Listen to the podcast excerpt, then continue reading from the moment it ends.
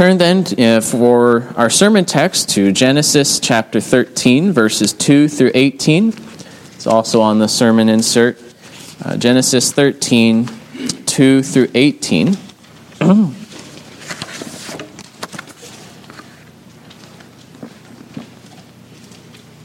chapter 13, starting in verse 2. Now Abram was very rich in livestock, in silver, and in gold. And he journeyed on from the Negeb as far as Bethel to the place where his tent had been at the beginning, between Bethel and Ai, to the place where he had made an altar at the first. And there Abram called upon the name of the Lord. And Lot, who went with Abram, also had flocks and herds and tents, so that the land could not support both of them dwelling together, for their possessions were so great that they could not dwell together. And there was strife between the herdsmen of Abram's livestock and the herdsmen of Lot's livestock. At that time, the Canaanites and the Perizzites were dwelling in the land.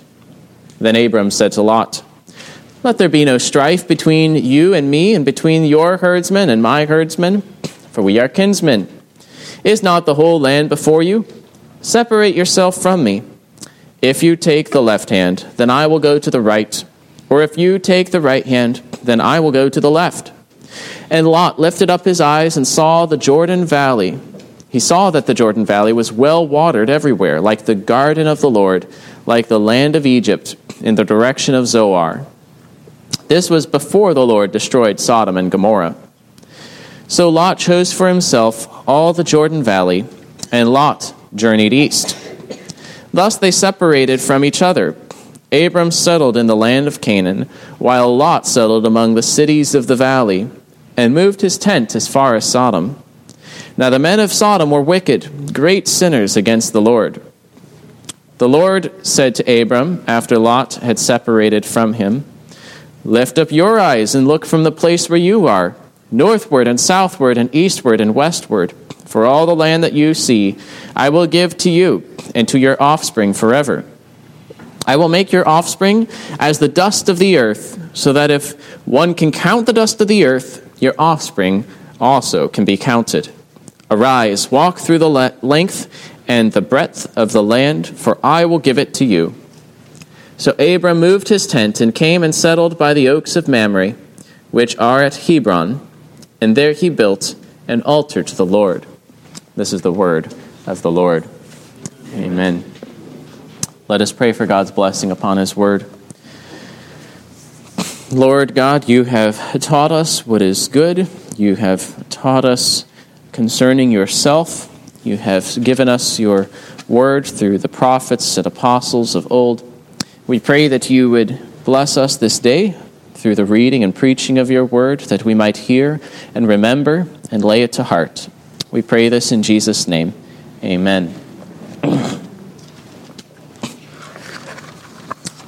Before this text, uh, Genesis has described how God called Abram, how he called him from Ur the Chaldeans and from Haran in Syria.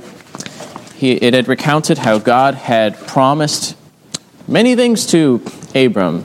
Uh, he had promised to bless Abram. He had promised to give Abram land. He had promised to give Abram offspring, to make him into a great nation. He had promised to through Abram, bless others, to bless those who blessed him, to be a blessing, to, uh, in fact, uh, bless all the families of the earth uh, through him.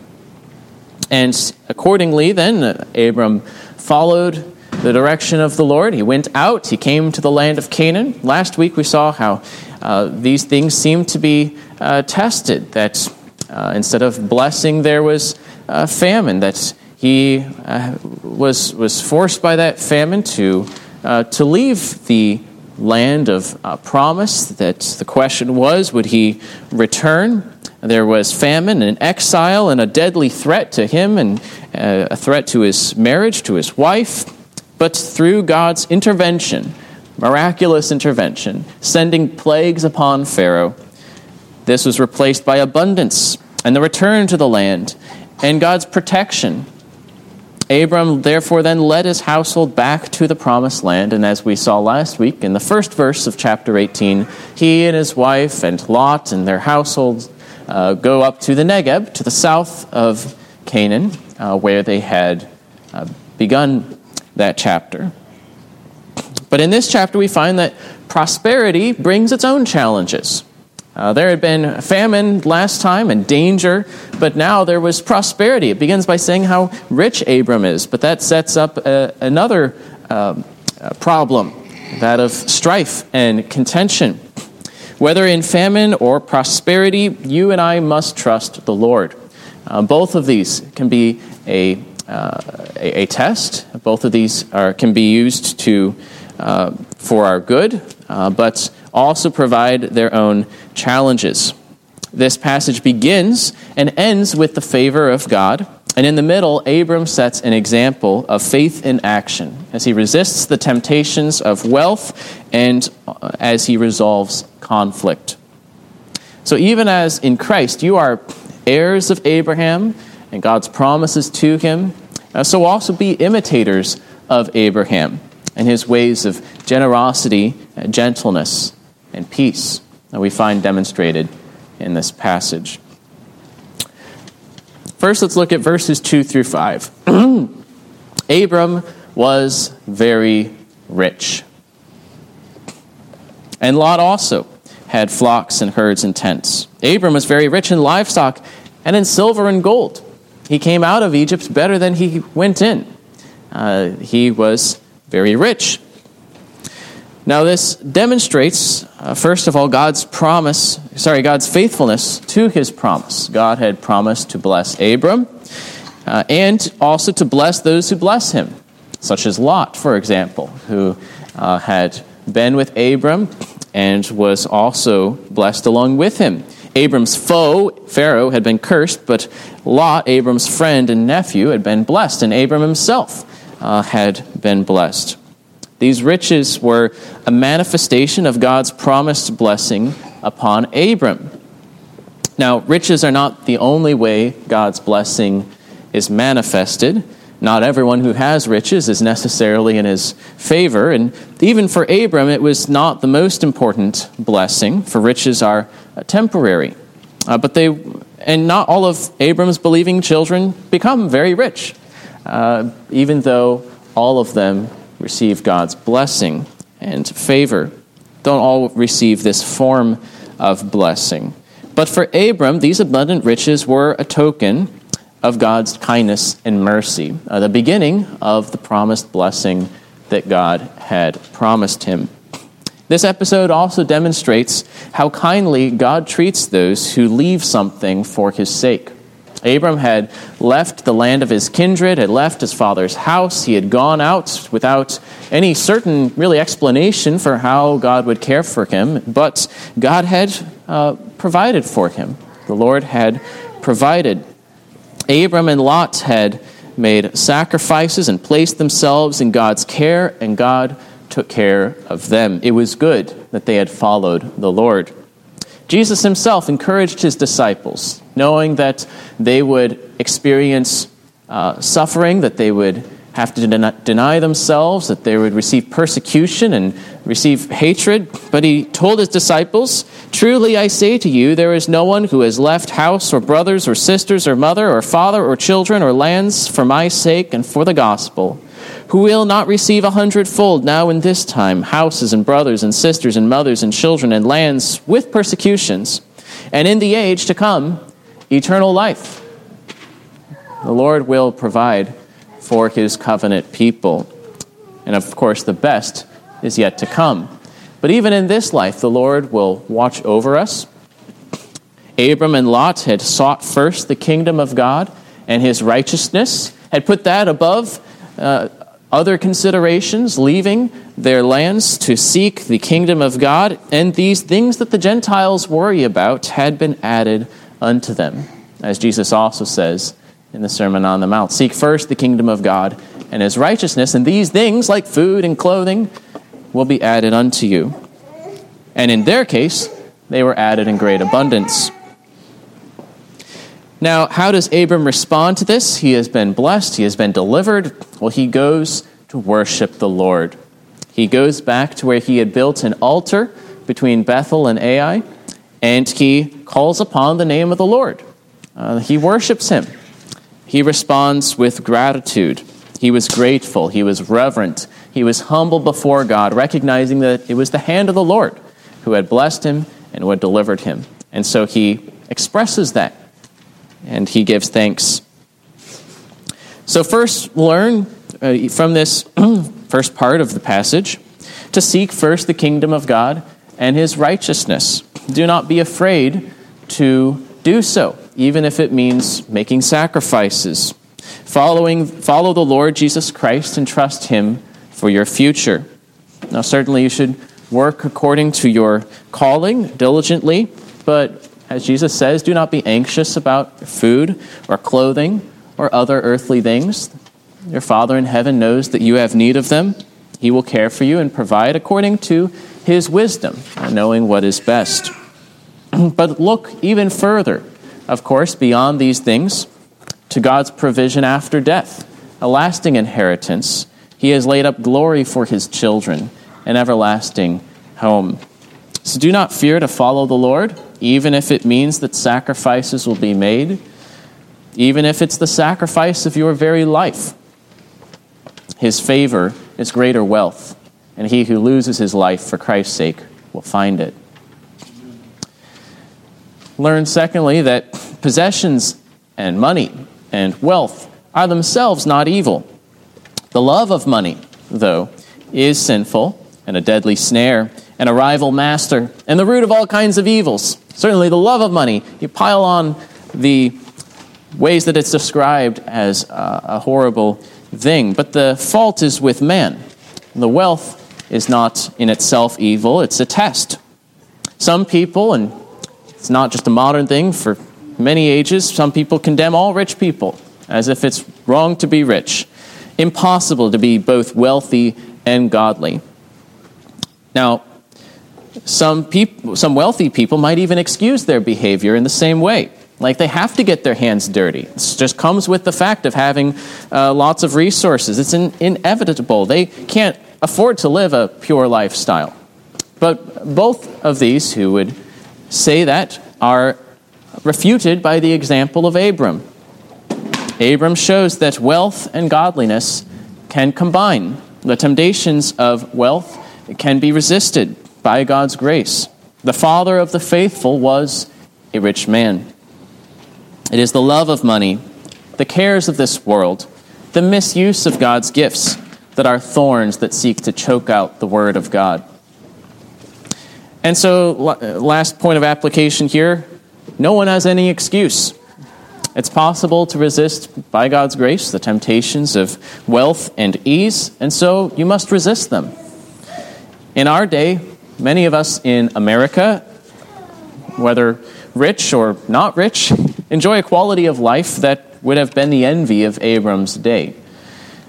In our material and technological abundance, it's easy to grow soft, to grow proud, to be absorbed in our earthly tools and toys and pleasures as to be deadened to God. There are temptations that present themselves to us, and the love of mammon, of possessions, must be resisted. Like Abram, as we'll see here in a minute, love people, not wealth. Love God. Do not set your hope on riches. Do not fret about food and clothing and money. Do not neglect. Uh, do not to neglect to use them with gratitude. Um, remember that they are a gift. They are to be received happily from God with gratitude. To worship God as Abram did, in remembrance of his many favors and blessings. Use them with generosity and with contentment. Otherwise, the soul will be corrupted with greed and lust, and fellowship will be broken by envy and strife. And that's what we find uh, manifest itself in verses 5 through 7 that there was strife. There was strife. What happened? Well, Abram and Lot were both blessed with many possessions, but they had not inherited the land yet. They were traveling uh, uh, clan that was using the land that had not been settled outside of the cities. The Canaanites and Perizzites still lived in the land, and the land was probably still recovering from the famine, and so the land could not support both the possessions, the livestock of Abram, and of Lot. And so there began to be strife between uh, the herdsmen of Lot and the herdsmen of Abram, probably competing for the watering hole, competing for the pasture. We were here first. Oh, but we were here yesterday. They begin to quarrel, and strife begins. A wealthy man can be a godly man, but it can be very difficult. This wealth gives rise to temptation. Money is often the occasion for disputes or financial matters generally, cause of disputes. These conflicts can rip apart families, they can rip apart societies. How many families have experienced conflict over financial matters? Has that ever happened? How often are there conflicts in the workplace? Uh, how often are there conflicts in the business world? Uh, how often do people find themselves like the herdsmen of Lot and Abram? This land seems like it wasn't big enough for the both of them, literally. Men often misuse God's blessings. God gives great gifts, and just like sometimes happens when you give gifts to children, then they start fighting over the gifts. It's not the way it's supposed to work, right? That's not the parent's intention. Uh, it doesn't have to happen, but that's the way we often act. We get the gift, the gift is good, but then we fight over it or then we misuse it and cause it to, our, to, to turn it to our own disadvantage. Often people bring other people then into the conflict. As these herdsmen start disputing, and they bring Lot and Abram potentially into conflict as well, that they could turn them against each other. Uh, you've probably experienced strife where two people start having strife, and then they bring other people onto their sides, and soon this starts to multiply as passions get inflamed and provoked, and it spreads, it is difficult for people to preserve peace and mutual love.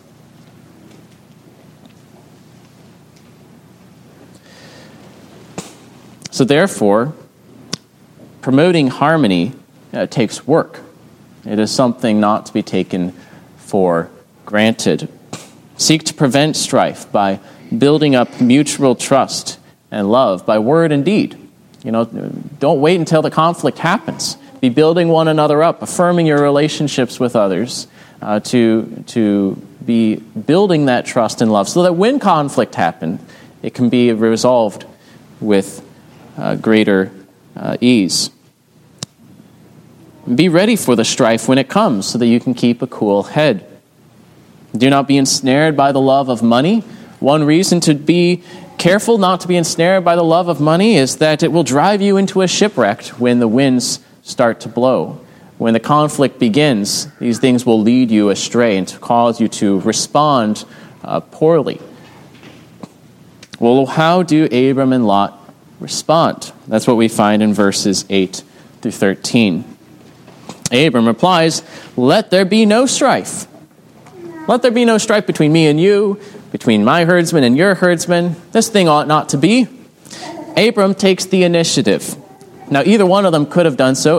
Lot could have spoken up as well, but to Abram's credit, he acts decisively. He seeks to avoid strife. He speaks plainly. He communicates. He doesn't wait for Lot to read his mind. He, he, he puts it right out there in front of him. Look, there's some conflict, there's some strife here. Uh, let's get rid of it. We, we don't want this. Let's figure a way to, to avoid this strife. He communicates with his nephew, Lot. And Abram appeals to their kinship. We are kinsmen. Uh, or literally in, in Hebrew, it's we are men, brothers. There ought to be there ought to be harmony between uh, fellow man, and there ought to be how much more, therefore, between brothers. We are both men. We are in fact brothers. Uh, not literally brothers. There's a nephew and an uncle, but uh, the word could be used a little more generally. We're brethren. We should not be at odds and at strife. So consider the applications of this to your natural uh, relations, to siblings, to parents, to children, to relatives, as well as to your brothers and sisters in the household of God. Let there be no strife, for we are uh, brothers. A brother is born for adversity, not as adversity. Uh, this is, is supposed to be a help and a support and an ally, not one whom you fight with. Christians are called to maintain the unity of the Spirit in the bond of peace, and to do so, as Paul says, with humility, with patience, with gentleness. Now, Abram perceives the root of the problem. Now, he could have just said, No, that water hole is mine, and you need to back off that water hole. But he, he looks at the bigger picture. He goes to the root of the problem. There's not enough land for the herds of both of us. He's perceptive. And then he proposes a solution to that problem, a solution that could uh, satisfy the interests of both parties. This would work out for both of us a separation. He offers it also in a conciliatory way, in a way that is generous and shows goodwill. He gives Lot the choice of land. He could have said, We need to separate. I'm going to go over here and you get to stay here. Uh, but no, he gives Lot then the choice. In case Lot bears any grudge against Abram at this point, he seeks to get rid of it, to establish and keep the relationship, even if they're going to be at a further distance. Abram values the peace and his friendship with Lot, and he values it over his financial prospects. He's willing to suffer some loss to gain and to keep his brother. As Proverbs says, better is a dinner of herbs where love is than a fattened ox and hatred with it. A hot tempered man stirs up strife, but he who is slow to anger quiets contention. It is better to have uh, a peaceable relations, uh, even if you don't have as much stuff, than to have a great deal of stuff and have broken all your relations with other people. No doubt this priority was encouraged by Abram's faith in God's promise. He believed God would bless him and give him land and make him into a great nation. So, what did he have to ultimately uh, fear? Faith in God helps a person to remain cool headed, uh, patient, and generous. At least it ought to. Logically follows. Uh, something for us to meditate upon. Abram was a peacemaker. He could have been offended, he could have berated Lot, he could have asserted his superiority, but he preserves the relationship by providing a solution and by giving Lot the choice of land. And so, where does Lot go? Well, Lot looks around and he sees that the Jordan Valley, the valley along the Jordan River, was, was rich and fertile land, was going to have great grazing ground for his livestock. It was, looked like the garden of the Lord, looked like Eden, it looked like Egypt. Uh, and so he decides to move there and to take the choice that he was given. The prosperity, as it turns out, would prove to be a mixed blessing. It was fertile land, but the men of Sodom who lived there did not revere God in their prosperity. They gave way to the temptation of wealth, and rather than giving thanks, became wicked, great sinners against the Lord. And we'll return to Sodom uh, in several chapters here even the next one. And so they separate from each other and remain on good terms with one another. Now, as children of Abraham, as heirs according to promise, uh, you also ought to imitate Abram, to walk in the ways of faith of your father Abram. Uh, this is how we are children of, of Abram, is uh, faith in the Lord Jesus Christ, the offspring of Abraham, that is the one who fulfills all of those promises. And so, if we share his faith, we should walk by the same faith in the same way. As Jesus said, Blessed are the meek, blessed are the peacemakers. Abram was meek, Abram was a peacemaker. So, imitate his meekness. The same word can be translated gentleness. Um, this is kind of a humility that uh, leads to dealing gently with others.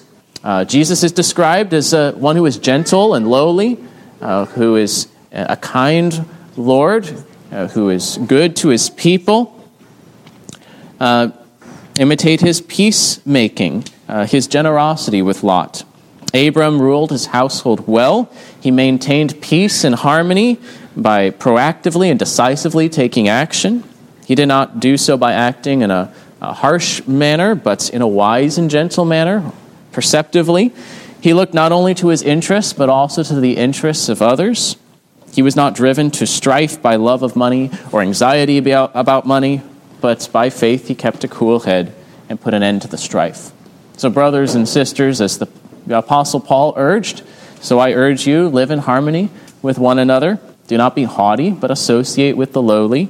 If possible, so far as it depends upon you, live peaceably with all. Prize love and peace and relationships over wealth and possessions, being willing to give up things in order to remove causes of strife. Be moderate with others. Moderation is a good thing. Being ready to make peace, to come to a mutually agreeable solution, to make concessions if needed. In some contexts, compromise is bad, right? You don't want to compromise your principles, you don't want to compromise doctrine. Uh, but in other situations, compromise can be a good thing, like in a dispute about grazing land. Uh, where Abraham is willing to compromise here, not to assert everything that he could have asserted. Um, that kind of compromise can be good. Well, what happens after this separation? The last several verses here in 14 through 18, we find that the Lord speaks to Abram after Lot had separated from him. God promises to give Abram all the land that he could see in every direction. And then he promises also to make his offspring as the dust of the earth, that is, as abundant as the dust of the earth. So it was Abram's turn now to lift up his eyes, as Lot had lifted his, to now look around the land, and because God was giving him the whole land, uh, similar to how Abram had given Lot a choice of part of that land. God would care for Abram, he would fulfill his promises, and he even expands upon them. Remember how I said, Blessed are the meek, blessed are the peacemakers? Well, they're blessed because blessed are the meek, for they shall inherit the earth. Blessed are the peacemakers, for they shall be called sons of God. So, the two of the promises are specially mentioned promise of land, promise of offspring. God promises to give him land, the land of Canaan, all the land of Canaan, every direction. The heirs of Abram would remain, while the others would be swept away in time. I don't think I mentioned before, but the promise of land uh, looks back to the original promise of land, or the original gift of land to Adam and Eve, that they were given the Garden of Eden. They were then also told to subdue the earth and to possess the earth. By right, sinners deserve to be swept away as they were in the flood, to lose the land, for it to be taken away, all of God's gifts. Although now that sentence is delayed. But by grace, repentant sinners are given a right to the land again. They will not be swept away. And this was realized initially by the possession of Canaan by the Israelites, a land where they would dwell with God. But even in the Old Testament, believers looked to the ends of the earth. They also looked to an inheritance after death, that God was not done with them then. And so the promise also looks forward to Jesus Christ, the offspring of Abraham, who would indeed receive dominion over all the earth, uh, who would gradually extend his kingdom and then bring it to consummation, to glory, who would bring his people to a reward in heaven even after death and glory and greatness at his return, that we have an inheritance. Uh, there is a promise of land for the people of God. There's also a promise of offspring. Not only an offspring, Jesus Christ, who would bring all these promises to pass, but also a vast company, a vast multitude, uh, innumerable host of people who would be children of Abraham, who would be heirs of these promises. Can you count the dust of the earth?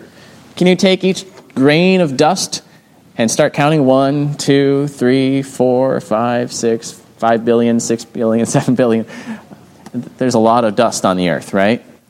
Uh, and Abraham's children would be as innumerable as the dust of the earth. Of course, Abram's sitting there with him and his wife, and they don't have any offspring yet. But God says, I'll make it happen.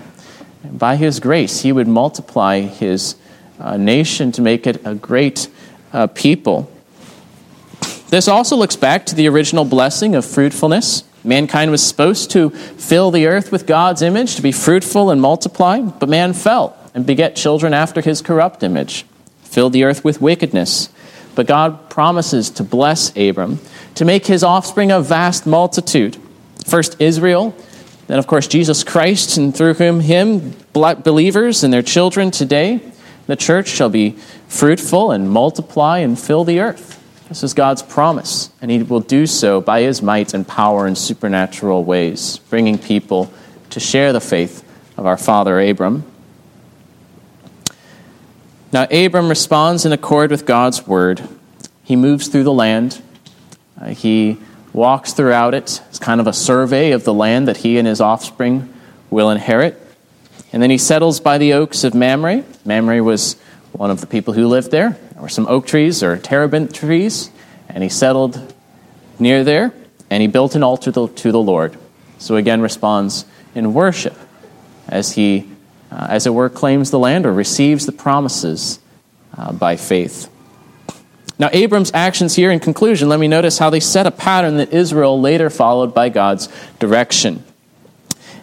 Even at the beginning of this passage, where it mentions that the, he journeyed, um, they, they, journeyed by stages, uh, uses the same w- way to describe his journeyed uh, as Israel journeyed to the promised land. But more than that, when Abram came out of Egypt, uh, when Abram came out of Egypt, he avoided conflict with Lot, right? And he is assured then of the promise of land and offspring. Well, what did, Ab- what did Israel do? Israel also came out of Egypt. They also headed to the promised land, and they avoided conflict with the sons of Lot. Lot is later going to become the nations of Moab and Ammon. And God, as Deuteronomy 2 describes, carefully tells them, don't go into their land without their permission. I've given this land for their inheritance. Don't pick a fight with the sons of Lot. And just go around them. There's Lot and Ammon. And so, likewise, the Israelites avoid conflict and strife as they come to the promised land uh, with their brother Lot. In both cases, faith in God's provision that God would give them, in fact, an inheritance led them to contentment and peaceableness with others. Now, you also are an heir, an heir of an everlasting kingdom. You are under the care of your loving and heavenly Father. So, even as in Christ you are heirs of Abram and God's promises to him, so also be imitators of Abram in his ways of generosity and gentleness and peace. Let us pray. Dear Father, we thank you for your love and care that you uh, express in your word for us, as undeserving as we may be, that you uh, have good in store for us, that even if we suffer trials and persecution, that our reward is great in heaven. We pray that you would strengthen our faith, that we might walk in ways of peace and love and generosity and gentleness that we might not be fierce wolves devouring one another and our neighbor, but rather would uh, manifest your peace and do what makes for peace and mutual upbuilding. That the kingdom of righteousness, peace, and joy would be made visible upon this earth uh, through your people. We pray these things in Jesus' name. Amen.